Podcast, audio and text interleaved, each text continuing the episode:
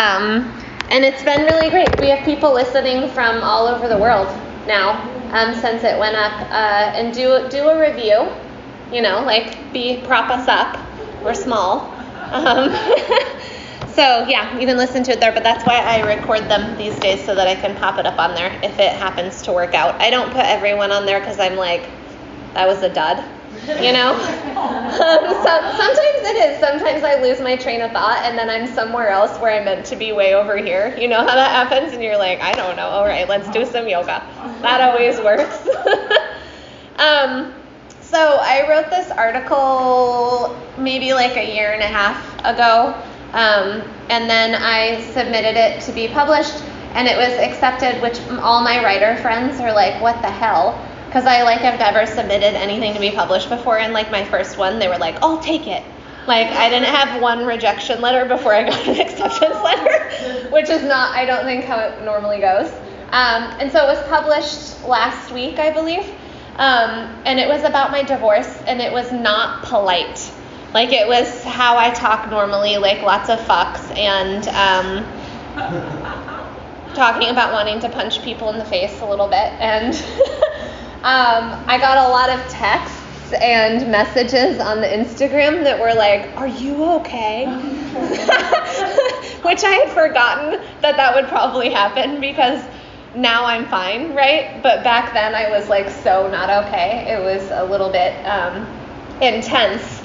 And there's a way um, that we actually just read this article where Miley Cyrus talks about that. How she'll write a song and it will be of this particular moment and then the moment is gone and then people are essentially doing the same thing like hey miley are you okay? You know? Uh, but the moment passes right and we change. And there's a way to sort of frame it um, where with three words. One is that we are oriented in our lives in a very specific way right um, like we have our thing going, we have our habits, we have our patterns, we have our like routines in our family, and the way that we're, we're like, okay, this is how it should look. And then inevitably, usually for most of us, the universe will come along and spin us around and disorient us. And it might be by our own personal choice, and it might be by um, a tragedy that happens it might be from something else intervening, but it's pretty much guaranteed that when we feel oriented, that there's going to become a point in our lives where we become disoriented, right? And in the disorientation, what tends to happen is that we don't know, um, it's almost like a spiritual vertigo, right? Where we're okay, kind of, but also not okay, both at once, right? Um, because most of us as adults, if we're handling our stuff, we can still like do our work and be in our lives. But there is also a part of us that feels heartbroken and broken during this disorientation period. Do you know what I'm talking about? And um, then after that happens, in my work, that was very difficult for me during that period of complete disorientation and grief was to try not to make meaning of it all the time.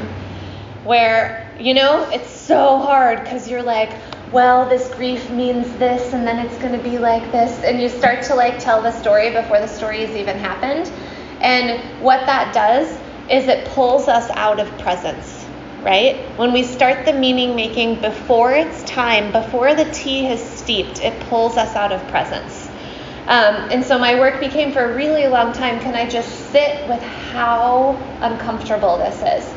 Can I sit with how horrible it feels to have my family torn apart? Is that possible? Can I just sit in it rather than make meaning of it? Because making meaning is comforting.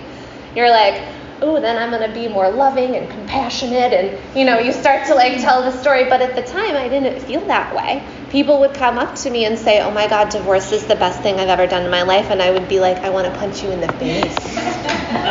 like, that's how, that's how it felt. I say that in the article. it's not polite. Um, and there's a word uh, in Hebrew that I really like. You have to say it. Have you, um, if you ever know a Hebrew a person who has a Hebrew name and it starts with an H, you have to do the. yeah, yeah, you guys know. There it was. So it's called chesed. You can say it. It's really fun to say. Chesed. Chesed. And it means loosely. The translation is kindness. Um, but more Hebrew words always have layered and layered and layered and layered meanings, right? That's why um, the rabbi's job is to be essentially an intellectual, to be studying the scriptures in this really deep way because the layers and layers and layers are there. Sanskrit is very similar in that way, the language of yoga. Um, so the loose, sort of truncated translation is kindness. But what it actually means is that capacity to hold the okay and the not okay all at once right? Um, so it's more of like a conversational love, a back and forth kind of love, a back and forth kind of kindness, where there's room for faith and trust and like a knowing of who we are in this world, of our work in the world, of our connection with ourselves, with God, and our relationships, but also that we're lost and that we're not okay in the moment. Does that make sense, you guys? And our hearts, the cool thing is, is that our human hearts, we all the time think that we're limited, have the capacity to hold both of those truths at once. To be able to hold the okay and the not okay. To hold the anger and the faith and the trust that there's something in this for us, right? And as yogis, I think part of our way in which we become more um, responsive rather than reactive people in the world is beginning to know in those moments, right? Of lostness, of messiness, of grief, of where when we're um, disoriented, of being able to know and trust that there's something in it for us. And also to be okay with not knowing what that is yet, right? To wait for the reorientation to happen. So I love this word. I learned it from um, a teacher called Rob Bell. He talks about words a lot, and so I'm always like, I'm like, what do you got, Rob Bell? Um, but that's what this word means. It's all. It's also. Um, it's very. It's. It's also in relationship to our relationship with God, where there can be a back and forth, where there can be questioning, where there can be doubt. And in those moments of disorientation, there's usually a lot of that. Does that make sense? Um, so today we're going to experience uh, metaphorically in our bodies a little bit of disorientation and then reorientation with a lot of engagement and presence, right? And not a lot of meaning making until later. And then you'll see, it will be revealed. Bring your hands to your heart.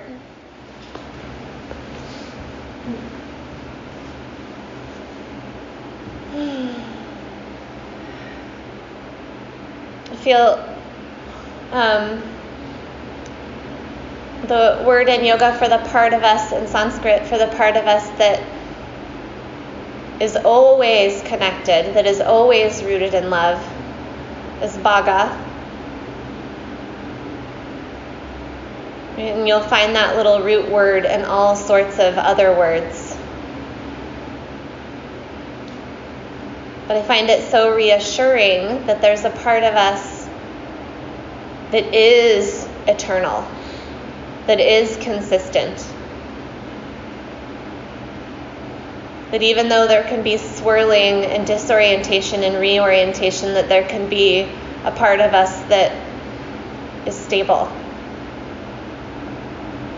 And is it possible through presence for us to connect to that part? And if you ever meet a person who says, I don't know what you mean by disorientation, Yes, they do. like they're right in it probably right then.